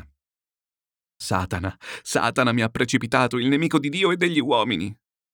Batté così dicendo della testa nel muro e diede un tal pugno sulla tavola che la mano gli sanguinò, ma né se n'avvide né sentì ombra di dolore. Calmatevi, Cicikov. Pensate a riconciliarvi con Dio, non già con gli uomini. Più di tutto, vi deve premere la salute dell'anima. Ma voi capite che destino fu il mio, lo capite? C'è forse un altro al mondo che abbia tanto sofferto? Assiduo, paziente, ostinato, con gli sforzi di ogni ora, di ogni minuto, riuscì a campar la vita, non già rubando al prossimo, no, e nemmeno come tanti altri frodando l'erario. Perché, dite voi, questa smania di guadagno? Ma per vivere da cristiano i giorni che mi avanzavano, per lasciare un boccone a mia moglie, ai miei figli, sì, mi proponevo di averli per compiere il mio dovere di cittadino, per servir la patria. Ecco perché volevo mettere insieme un peculio. Ho giocato d'astuzia, sono uscito di carreggiata, sì, non lo nego, ma che colpa è la mia se mi avvidi che la via diritta non menava allo scopo e per quella traversa si arrivava più presto? E che fatica, che studio, che accortezza! Se presi, non presi che dai ricchi. Ma cotesti farabutti che siedono in tribunale, intascano le belle migliaia dello Stato, rubano invece alla povera gente, si pigliano l'ultimo spicciolo di chi non ha più niente. E la mia disdetta poi. Ogni volta quando ero lì lì per toccare e cogliere i frutti, subito una tempesta, una secca, uno scoglio, un naufragio. Avevo già un capitaluccio di 30.000 rubli, avevo una casetta di tre piani, avevo due volte comprato un podere. Ah, Murazov, perché questi colpi? Non bastava forse che la mia vita fosse come una nave sbattuta dai flutti? Dov'è la giustizia del cielo? Tre volte mi è toccato rifarmi da capo. Dopo perduto ogni avere, ricominciai da un copec, mentre un altro nella disperazione si sarebbe dato al bere e sarebbe morto affogato. E che lotte, che costanze, che sofferenze. Ogni copec era inchiodato, come dice il proverbio, con un chiodo di tre copechi. E quel chiodo io l'ebbi a conficcar coi denti e quel copec ebbi a batterlo, diciamo così, sull'incudine dell'anima. Così sfogandosi in parole e singhiozzi, cadde sopra una sedia, finì di lacerare una falda del vestito, lo scaraventò lontano e cacciandosi le mani nei capelli, che tanto aveva cari, se li strappò senza pietà, godendo del dolore fisico col quale avrebbe voluto soffocare lo spasimo del cuore. Murazov, muto e raccolto, guardava quell'uomo singolare, affatto nuovo per lui. Ieri sano, ardito, svelto come un damerino o un militare. Oggi lacero, arruffato, sanguinante, furente contro l'ingiustizia del cielo e le potenze dell'inferno. Ah, Cicikov, Cicikov, che uomo sareste stato voi se la stessa pazienza, lo stesso proposito aveste applicato ad un nobile scopo. Quanto bene avreste fatto. Se quelli che al bene si adoperano vi spendessero gli sforzi da voi durati per afferrare il vostro copec, se vi sacrificassero l'amor proprio, l'ambizione, la pace Dio, che paradiso sarebbe la terra. Ah, Cicikov, Cicikov. Non mi duole già che siate colpevole verso gli altri, ma che lo foste verso voi stesso, verso le prodigiose energie che sortiste da natura. Eravate nato per essere un grand'uomo e correste incontro al disonore e alla rovina. L'anima ha pure i suoi misteri. Per fuorviato che sia un delinquente e intrinsecato col vizio, per indurito che abbia il cuore, se mai gli si rinfaccino quelle medesime virtù che egli ha in sé calpestato e contaminato, si sentirà scosso profondamente e quasi richiamato a novella vita. No, Murazov, esclamò Cicikov, prendendogli con ambo le mani una mano. Se riavessi la libertà, se recuperassi la roba mia, da questo momento vi giuro menerei tutta un'altra vita. Salvatemi, Muovetevi a pietà, salvatemi! Ma che posso fare io? Non si lotta con la legge. E dato pure che mi vi risolvessi, il governatore che ha la giustizia in persona sarebbe inflessibile. Oh no, no, tutto voi potete. Non è la legge che mi fa paura. Con la legge troverei un modo di sbrigarmela. Ma il fatto di essere gettato così in un carcere immeritato, quasi di dover crepare qui come un cane, di perdere la mia sostanza, le carte, il cofanetto. Salvatemi, ve ne scongiuro. Così dicendo gli abbracciava le ginocchia e le bagnava di lacrime. Ah, Cicikov, Cicikov. E Murazov scrollava il capo. Tanto vi sta a cuore cotesta sostanza da farvi dimenticare la povera anima vostra. No, no, ci penserò, penserò anche all'anima, ma salvatemi prima.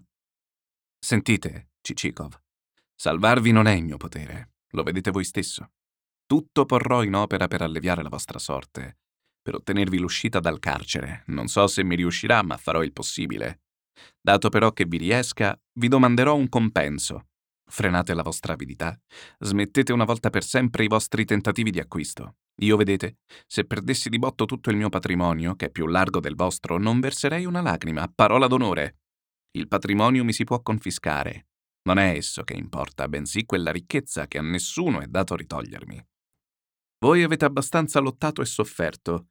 Voi stesso paragonate la vostra vita ad una nave in tempesta. Possedete già tanto da campare il resto dei vostri giorni. Ritiratevi in un cantuccio tranquillo, in vicinanza ad una chiesa, in mezzo a gente semplice e onesta, e se vi struggete di lasciar degli eredi, sposatevi ad una buona ragazza, non ricca, abituata a vivere modestamente e a governar la casa. Scordatevi del mondo tumultuoso e le sue seducenti vanità, e lasciate che esso si scordi di voi. Nel mondo non si trova la pace, voi lo vedete. Tutto è odio, tentazione, disinganno, tradimento. Certo, certo, io già volevo, già avevo l'intenzione di vivere come si conviene, di occuparmi della campagna, di limitare i miei bisogni. Il demonio maledetto mi adescò, mi distolse, mi ruppe gli onesti disegni. Dei sentimenti ignoti, nuovi, inesplicabili, gli spuntavano nell'anima. Gli balenava un ricordo lontano, una visione confusa della fanciullezza, soffocata da un insegnamento rigido e vuoto, dall'isolamento, dal fastidio, dalla mancanza di affetti, dalla miseria delle prime impressioni, dallo sguardo bieco della sorte che pareva spiarlo da una finestra appannata dalla brina invernale. E quel ricordo gli faceva impeto dentro, come se volesse divincolarsi ed espandersi. Si coprì con le mani la faccia e in un gemito doloroso proruppe È vero, è vero. L'esperienza, amico Cicikov, la conoscenza degli uomini non vi giovarono nel male. Ma di quanto sussidio vi saranno se vi metterete sul buon sentiero. Su, svegliatevi, riparate, siete ancora in tempo. Troppo tardi. Troppo tardi ormai, sospirò Cicikov con tal voce che Murazov si sentì lacerare il cuore. Ho bensì la coscienza di essermi allontanato di molto dal buon sentiero, ma tornare indietro non posso, colpa dell'educazione. Mio padre mi inculcava la morale a furia di legnate, mi faceva ricopiare sentenze massime di moralisti e intanto sotto gli occhi miei rubava la legna ai vicini e mi costringeva ad aiutarlo. Intentò una lite iniqua, corruppe un'orfanella di cui era tutore. L'esempio val più delle massime. Io lo vedo. Io lo so che non fu vita onesta la mia, ma il male purtroppo non mi ripugna. La mia indole s'è inselvatichita. Non mi attira la virtù, non ho inclinazione alle opere meritorie, non sento per il bene lo stesso ardore che per il benessere, per il guadagno, per la proprietà o per il danaro. Questa è la verità vera e non c'è rimedio. Murazov trasse un profondo sospiro. Cicikov, a voi non manca la volontà né la pazienza. La medicina è amara, ma l'infermo la ingoia, sapendo che altrimenti non guarirebbe. Se non amate il bene, e voi fatelo senza amore, per forza, ne avrete più merito. Tentate con risolutezza due o tre volte e l'amore verrà appresso. Possibile che voi, dotato di una forza a tanti altri negata, armato di una ferrea pazienza, non vinciate la prova. Ma voi sareste un eroe a petto degli slombati di oggi, che non hanno una dramma di volontà.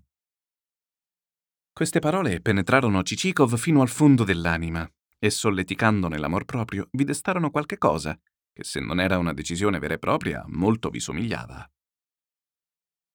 Ebbene, diss'egli con fermezza, se mi otterrete la libertà, se mi darete i mezzi di partir sull'onore di incominciare un'altra vita, sobria, modesta, ritirata, comprerò un campicello, mi darò all'agricoltura, baderò a accumulare non già per me ma per aiutare gli altri, farò il bene per quanto potrò, mi scorderò di me stesso, degli svaghi, dei banchetti, delle vanità mondane.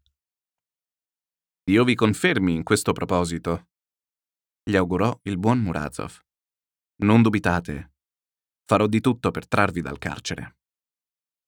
Ad ogni modo, anche a non riuscirvi, la vostra sorte sarà alleviata. Ah, Dio mio, abbracciatemi, lasciate che vi abbracci. Che consolazione mi avete dato. Orsù, addio, corro dal governatore.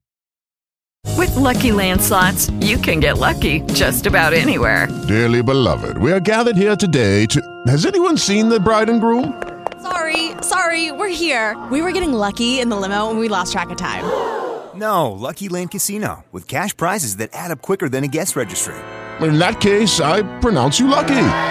Play for free at LuckyLandSlots.com. Daily bonuses are waiting. No purchase necessary. Void were prohibited by law. 18 plus. Terms and conditions apply. See website for details. Chichikov rimase solo. Era veramente commosso. Anche il platino, il più compatto e resistente dei metalli, quando il fuoco divampa e investe il crogiolo, impallidisce, cede, si fonde. Così l'uomo, per indurito che sia, si spettra e si stempera nel crogiuolo arroventato delle tribolazioni. Non so da che parte rifarmi. Non ho il senso, la nozione esatta del bene, ma farò il possibile per instillarlo negli altri, per condurre gli altri sul retto sentiero. Sono un pessimo cristiano, ma mi studierò di non dare scandalo, lavorerò, mi romperò la schiena, sarò onesto ad ogni costo, terrò sempre a mente che principalissima scuola è l'esempio.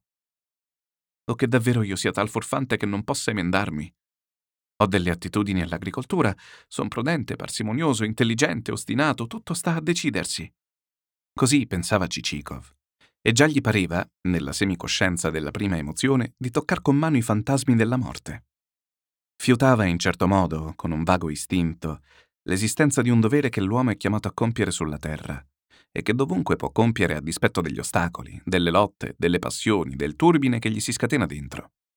E la vita laboriosa, lontana dallo strepito delle città e dalle seduzioni escogitate dall'ozio, gli si disegnava così precisa e limpida alla fantasia da fargli quasi dimenticare la durezza dello stato presente. Era perfino disposto a ringraziare la provvidenza di averlo colpito a quel modo, se gli facesse anche recuperare la libertà e la roba. Ma qui la porta massiccia del suo stambugio si aprì e diè passaggio ad un individuo rivestito di carattere ufficiale. Era questi un tal Samosvitov, quadro di spalle, forte in gamba, bravaccio, camerata eccellente, buon tempone, una birba matricolata, come lo chiamavano i compagni. In tempo di guerra avrebbe fatto miracoli. Affrontare le più terribili posizioni, portar via un cannone di sotto il naso del nemico, sarebbe stato affar suo. Ma per difetto di una qualunque attività bellica, che di lui avrebbe fatto un uomo d'onore, si era dato a birboneggiare alla disperata. Natura esuberante, irta di contraddizioni, era buono coi compagni, leale fino allo scrupolo, geloso della parola.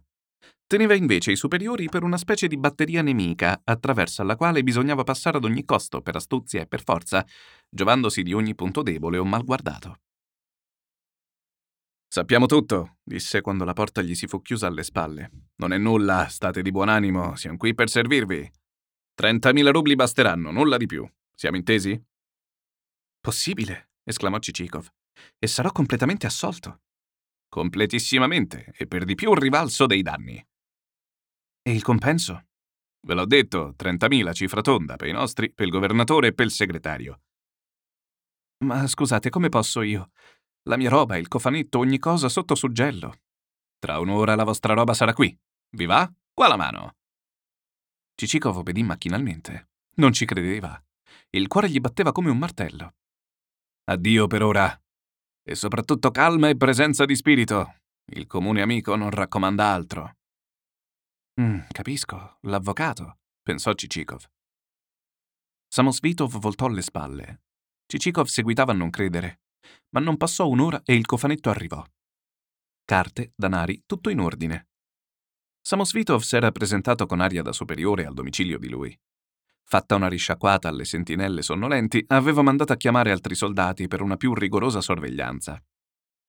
Preso quindi il cofanetto e sottrattene le carte che potevano compromettere Cicikov, ne aveva fatto un pacco, ordinando di portarlo immediatamente al detenuto, che mancava di indumenti notturni indispensabili. Così Cicikov, insieme con le carte, riceve vari capi di roba per difesa delle fragili membra. Questo miracoloso recupero lo colmò di gioia, gli aprì il cuore alla speranza. Tornò a vagheggiare i bei sogni, la sera a teatro, la ballerina a cui faceva un dito di corte, la poesia campestre si dileguò come in nebbia, cedendo il posto allo strepito e al tramestio della città. Ah, la vita! Lavoravano intanto i telai amministrativi e giudiziari a ordire una tela che mai la più vasta. Stridevano le penne degli scribi, almanaccavano i causidici, fiutando tabacco e deliziandosi da artisti davanti ad un comma anfibologico. L'avvocato, come un mago invisibile, dava l'aire ai complicati congegni, riuscendo ad avviluppar tutti in una rete inestricabile, prima ancora che se n'avvedessero. L'arruffio si arruffava sempre più. Samosvitov superò se stesso in audacia e sfrontatezza. Saputo dov'era custodita la donna riservata al confronto, si recò difilato sul posto con piglio così imperioso che la sentinella gli presentò le armi e stette sull'attenti. Da un pezzo sei qui di fazione? Da stamane, eccellenza. Avrò bisogno di te. Dirò all'ufficiale che ti dia il cambio. Sta bene, eccellenza.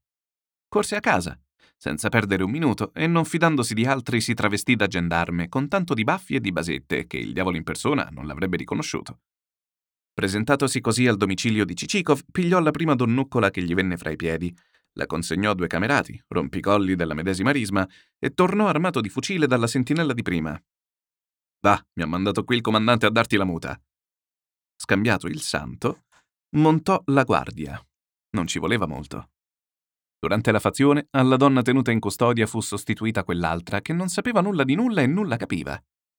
Quella prima fu così ben nascosta che non se n'ebbero più notizie. Mentre così Samosvitov conduceva le sue operazioni di guerra, l'avvocato operava prodigi nel campo civile. Avvertì per via indiretta il governatore che il procuratore aveva spiccato contro di lui una denuncia. All'ufficiale di gendarmeria fece sussurrare che un impiegato dimorante misteriosamente in città scriveva lettere di fuoco a carico di lui. Assicurò poi il misterioso agente che un altro agente ancor più misterioso lo teneva d'occhio e riferiva a chi di dovere. E insomma, uno dopo l'altro, li ridusse in modo tale che tutti ricorsero a lui per consigli. La confusione arrivò al colmo. Le denunce si moltiplicavano e si incalzavano. Si scoprirono di quegli altarini che il sole non aveva mai visto. E anche di quelli che non erano mai esistiti. Ogni sorta di legna si gettava al fuoco. Questi era figlio naturale, quell'altro si rovinava per la ganza, la signora tale le faceva al marito. Scandali, maldicenze, pettegolezzi, tutto si mescolò e si ingarbugliò con la storia di Cicikov e con le anime morte, a tal segno che non si sapeva più a quale di coteste assurde storie dar preferenza, quale delle due matasse sbrogliare per la prima. Quando alla fine le carte arrivarono in mano del governatore, il pover'uomo non riuscì a raccapezzarsi. Un impiegato svelto e capace, incaricato di riferire in merito, per poco non ci perdette il cervello. Il governatore era intanto oppresso da cento altre cure, una più ingrata dell'altra. In una parte della provincia si pativa la carestia e gli incaricati della distribuzione del grano non si erano condotti a dovere. In un altro distretto ripullulavano le sette religiose. Qualcuno aveva sparso la voce della nascita dell'anticristo, il quale non dava requie nemmeno ai morti, comprandone le anime. Il popolino devoto o fanatico s'era dato alle penitenze e nel tempo stesso, per metter le mani addosso all'anticristo, aveva fatto la pelle a parecchi non anticristi. Altrove i contadini s'erano rivoltati contro i padroni e contro la polizia. Alcuni vagabondi avevano loro dato a bere che tra poco i contadini sarebbero diventati proprietari e viceversa, e l'intero distretto, senza pensare che in tal caso ci sarebbero stati troppi proprietari, s'era intanto rifiutato di pagare le imposte. Da ciò la dura necessità di ridurli con la forza. Il povero governatore era di pessimo umore. In quel momento gli fu annunziata la visita di Murazov. Fate passare, disse. Murazov entrò. Ebbene, che ne dite del vostro Cicikov, voi che l'avete sempre difeso? Ne ha fatta una che non vi si arrischierebbe il più consumato malfattore. Per me, con buona pace di vostra eccellenza, l'affare non è molto chiaro. Falso in testamento, e che falso! Per un delitto simile sarebbe anche poco l'agonia con le battiture. Il delitto, eccellenza, non lo dico già per difendere Cicikov, non è ancora provato. L'istruzione è in corso. Una prova schiacciante è questa qui. La donna camuffata coi vestiti della defunta è stata arrestata. La interrogherò in presenza vostra. Il governatore suonò e diè ordine di farla venire. Murazov taceva. Un'infamia inaudita, e dire che vi sono implicati i pezzi più grossi, incominciando dal capo della provincia. Capite? Un pubblico ufficiale complice di ladri e di falsari. Ma costui era uno degli eredi, aveva i suoi diritti da far valere. Che gli altri poi si siano gettati da tutte le parti sul testamento si capisce, è umano, starei per dire. Muore una vecchia facoltosa che ha fatto disposizioni ingiuste o stravaganti e subito i corvi piombano sulla preda, è umano, ripeto. Ma perché macchiarsi di tanta ignominia? Forfanti. Non ho un solo dei miei dipendenti su cui contare, pessima genia tutti, dal primo all'ultimo. Nessuno è perfetto, eccellenza. Anche i pubblici ufficiali sono uomini e perciò soggetti ad errare. Ma non mancano i buoni e i capaci. Sentite, io non conosco che voi di persone oneste, ma che mania è la vostra di farvi avvocato dei bricconi? Il briccone, eccellenza, non lascia di essere un uomo. E come non prenderne le difese quando si sa che il misfatto è per metà effetto di ignoranza o di cattiva educazione? Noi stessi ad ogni poco facciamo torta a qualcuno senza pure averne l'intenzione e commettiamo delle ingiustizie, ed è forse vostra eccellenza immune da questa colpa? Io? esclamò sbalordito il governatore. Sì, non fosse altro che nel caso di Dierpiennikov. A chi offende le leggi fondamentali dello Stato tradisce la patria. Io non lo giustifico, ma sembra equo a vostra eccellenza che un giovane inesperto, sedotto da gente di malaffare, sia giudicato ad una stregua con gli istigatori? Che? Sapete qualche cosa? Per amor di Dio, dite, dite. Io ho scritto non è molto a Pietroburgo per ottenergli una mitigazione di pena. No, io non ne so più di vostra eccellenza, c'è bensì una circostanza a suo favore, ma egli non consentirà mai a giovarsene perché ne verrebbe il danno del terzo. Io dubito solo. Più volte vostra eccellenza mi ha imposto di parlar franco. Dubito, col mio debole giudizio, che vostra eccellenza abbia agito in quel caso con troppa precipitazione. Dei dipendenti buoni e cattivi ne ho avuti anch'io, Bisogna tener conto del passato di un individuo, poiché senza un esame pacato e lasciandosi andare alla prima furia si riesce solo a spaventarlo e a chiudergli la bocca. Se invece lo interrogo con bontà, con interesse, da fratello, egli confesserà tutto, non mendicherà attenuanti, non incolperà altri, perché riconoscerà che non da me è punito, ma dalla legge. Il governatore diventò pensoso. Entrò intanto un giovane impiegato con alcune carte e si fermò rispettoso sulla soglia. Gli si leggeva in viso la serietà del lavoratore. Era uno di quei pochi che disimpegnavano il loro ufficio con amore. Non ambizioso, non avido, cieco alle seduzioni del cattivo esempio, serviva solo perché persuaso di poter essere utile nella carriera scelta e che il posto occupato gli era assegnato dal dovere. Studiare un caso, analizzarlo parte a parte, raccoglierne le fila, penetrarne la sostanza era affar suo. E le fatiche, e le notti insonni gli erano largamente compensate se il caso cominciava a chiarirsi, se ne indovinava i segreti motivi, se gli era dato riferirne in succinto e in modo da renderlo intelligibile.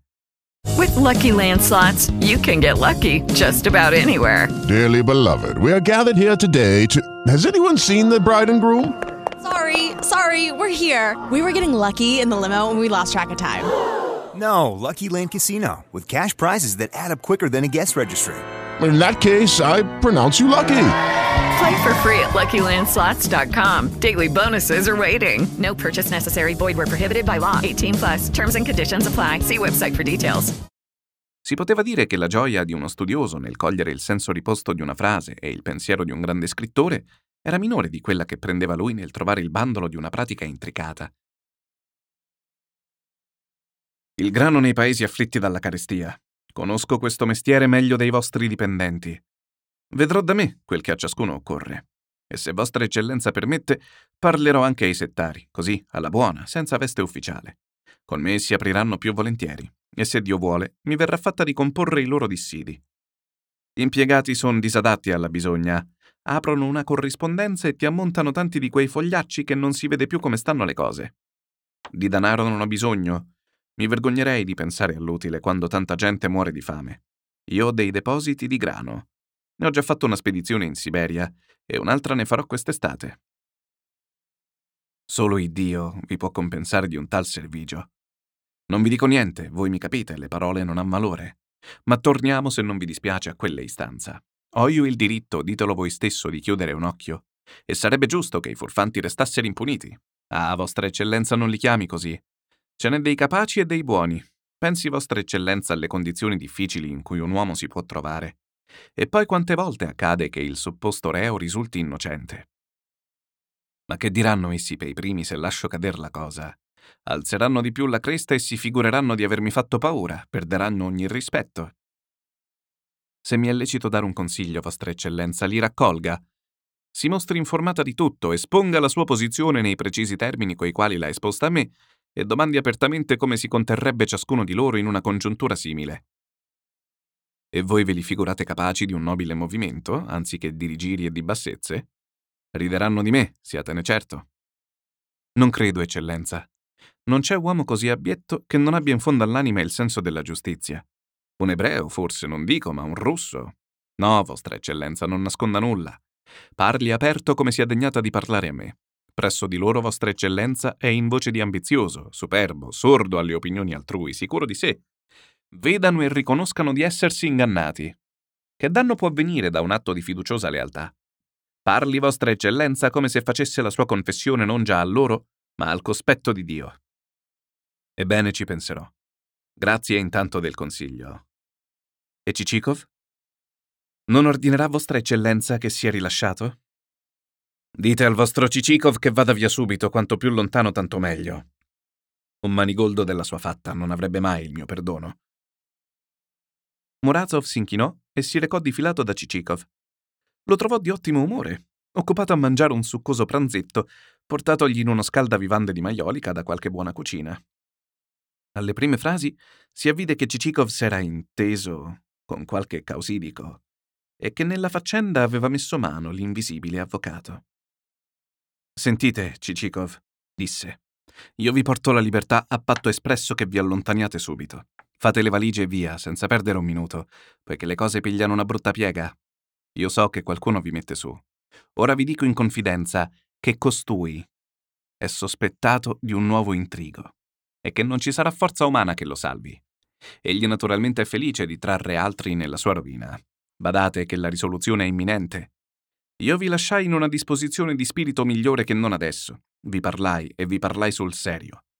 Quel che preme non son già i beni materiali, per cui gli uomini si azzuffano e si sgozzano, come se fosse possibile essere felici in questa vita terrena senza pensare ad un'altra vita. Credetemi, Cicikov, finché non si scacci quest'illusione e non ci si sforzi di conseguire il benessere spirituale, non si riuscirà mai a godere il benessere di qua. Arriva purtroppo il tempo della fame e della miseria, come per i popoli, così per ciascuno di noi. Non si può pretendere che tutto e sempre vada a seconda. Questo è chiaro. Che che diciate, il corpo dipende dall'anima. Invece dunque che alle anime morte, pensate alla vostra anima viva e andatevene con Dio. Anch'io parto domani. Affrettatevi. Se no, povero voi, non avrete qui che vi difende. Ciò detto, il vecchio si accomiatò. Cicikov si raccolse. La vita gli si presentava di nuovo sotto un aspetto grave. Murazov ha ragione, disse fra sé. È tempo di battere un'altra strada. Lasciò intanto la prigione, seguito da un soldato col cofanetto. Selifan e Petrushka, vedendo libero il padrone, non stavano più nei panni. Su, ragazzi, disse Cicikov, attacchiamo e via. Evviva il padrone, partiamo! approvò Selifan. La strada sarà adesso più cristiana per via della gran neve che è caduta. È tempo davvero di piantar la città. Mi è venuta tanta noia che mi fa male agli occhi. Vada al carrozziere e fa cerchiare le ruote a ghiaccio. Dato quest'ordine, Cicikov si avviò in città, ma senza nessuna idea di far visite. Dopo quanto era accaduto, gli rincresceva farsi vedere, tanto più che sul suo conto se ne dicevano di cotte e di crude. Evitò ogni sorta di incontri e andò solo e alla chetichella da quel mercante che gli aveva venduto la stoffa fiamma e fumo Navarin. Fattosene staccare un taglio, si diresse dal famoso sarto di Parigi e Londra. Per il doppio del prezzo il maestro promise di far miracoli e, raccolta tutta la generazione dei cucitori, di notte, a lume di candela, li fece lavorare di aghi, di ferri, di denti, sicché il costume fu pronto per sera del giorno appresso. I cavalli erano già attaccati. Cicikov però si volle cavare il gusto di provarsi il vestito. Ma ahimè, guardandosi allo specchio, egli si vide luccicar sulla testa una striscia carnicina ed esclamò malinconicamente ma perché farsi pigliare da tanta rabbia devastatrice? Pagato il sarto, uscì finalmente dall'abitato. Ma non era più lo stesso. Era una specie di rudere dell'antico Cicikov.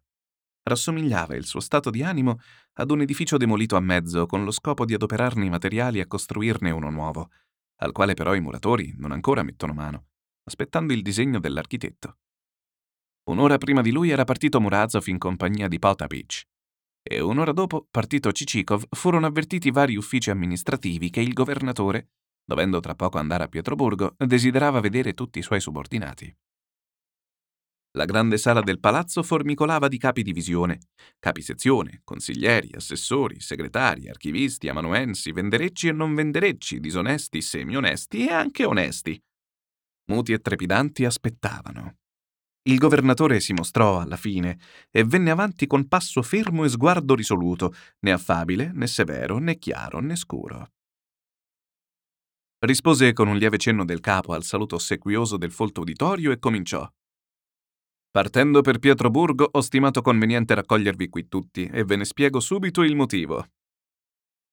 Non è molto, si è avuto a lamentar fra noi qualche cosa che non torna ad onore dell'amministrazione. Più d'uno fra voi indovina forse a qualcosa io voglio alludere. Le indagini iniziate dettero luogo ad altri fatti non meno riprovevoli, nei quali si mescolarono individui della cui integrità non avevo mai dubitato. Ogni mezzo fu messo in opera per intralciare al tal segno le pratiche in corso, da togliere la possibilità di qualunque ragionevole decisione. Conosco l'autore principale dell'intrigo per quanto abilmente abbia nascosto la sua partecipazione. Fatto sta che io mi son proposto di andare fino in fondo e non già per via amministrativa e sulla scorta delle corrispondenze, ma per giudizio sommario e militare. Mi auguro che l'imperatore me ne darà facoltà. In un caso come questo, quando si riconosce vana l'azione normale, quando gli scaffali gemono sotto il peso delle carte, quando infine con false testimonianze e con basse denunzie si cerca di oscurare una faccenda già per se stessa molto oscura, io credo che il tribunale militare sia l'unico espediente cui si possa ricorrere, ed è appunto su questo che desidero conoscere la vostra opinione. Il governatore tacque, aspettando. Tutti stavano muti ed immobili con gli occhi inchiodati a terra. Molti erano pallidi. Anche un altro affare mi è noto, i cui autori sono nella più perfetta sicurezza che nessuno abbia potuto penetrarne il segreto. L'inchiesta relativa procede spedita e sicura perché condotta da me personalmente, che mi trovo in possesso di prove e documenti inoppugnabili. Qualcuno degli ascoltatori trasalì. Altri fra i più timidi non seppero celare il loro turbamento. Va da sé che gli istigatori perderanno il grado e gli averi, gli altri saranno rimossi dall'impiego. È assai probabile che anche degli innocenti vengano ad essere colpiti, ma che fare? La giustizia vuole avere il suo corso. So bene che la lezione non farà tutto, poiché gli onesti che sottentreranno agli scacciati diventeranno disonesti alla loro volta e alla prima occasione tradiranno la fiducia in loro riposta. Ma che che accada, a me incombe l'obbligo di essere rigoroso. Mi si taccerà di arbitrio, forse anche di crudeltà, ma è forza che la giustizia sia sorda alla compassione e che la sua spada piombi sulla testa. Il terrore era dipinto ora su tutti i volti. Calmo e composto, il governatore continuò. Ora quel medesimo, nelle cui mani è la sorte di molti e che non si lascerà smuovere da qualsiasi istanza, a voi si rivolge con una preghiera. Se l'esaurite, tutto sarà dimenticato, appianato, perdonato, e io per primo prenderò la vostra difesa. La preghiera è questa. So che non esistono minacce o castighi che valgano a sbarbicare il male inveterato. La corruzione è divenuta un bisogno, anche per chi nacque onesto. So che a molti è quasi impossibile resistere alla corrente. Ma io debbo adesso, come in un momento sacro e supremo per la salute della patria, in cui ogni cittadino è pronto ai più duri sacrifici, io debbo fare appello a coloro almeno che ancora serbano in petto un cuore russo e comprendono in qualche modo che cosa voglia dire nobiltà d'animo. Che serve ricercare chi fra noi è la colpa più grave? Forse fui troppo severo in principio. Forse per soverchia diffidenza allontanai quelli che sinceramente volevano essermi utili, benché io dal mio canto avrei potuto, se veramente avessero amato la giustizia e il bene della patria, non si sarebbero adontati al mio contegno superbo. Avrebbero imposto silenzio al loro amor proprio. Né a me sarebbe sfuggito il loro atto magnanimo, né avrei respinto il loro illuminato consiglio. Ad ogni modo, è più facile al subordinato adattarsi al carattere del superiore che non a questo piegarsi all'umore del subordinato, poiché il superiore è uno e i subordinati sono centinaia. Ma lasciamo da parte chi abbia più colpa si tratta ora di salvare la nostra provincia minacciata di rovina non già da un'invasione di popoli stranieri, ma da noi stessi. Qui accanto al governo legale, un altro se n'è formato molto più forte, che ha le sue norme, i suoi statuti, i suoi contegni, i suoi prezzi. E nessuno al mondo, ancorché più sapiente di tutti gli uomini di Stato, è in grado di rimediare al male per quanto si sforzi di contenere i cattivi con la più rigida sorveglianza. Ogni sforzo sarà vano, finché ciascuno di noi non senta di dover prendere le armi contro la corruttela, come già al tempo della sollevazione di tutto il popolo si armò contro... Io mi rivolgo a voi come amico, come fratello, come russo. cui scorre nelle vene lo stesso vostro sangue. Io vi esorto a ricordarvi del dovere che incombe all'uomo, qualunque posto la sorte gli abbia assegnato. Vi esorto a guardare più da vicino gli obblighi e le responsabilità del vostro ufficio. Perché ormai a noi tutti appare oscuro, e a malapena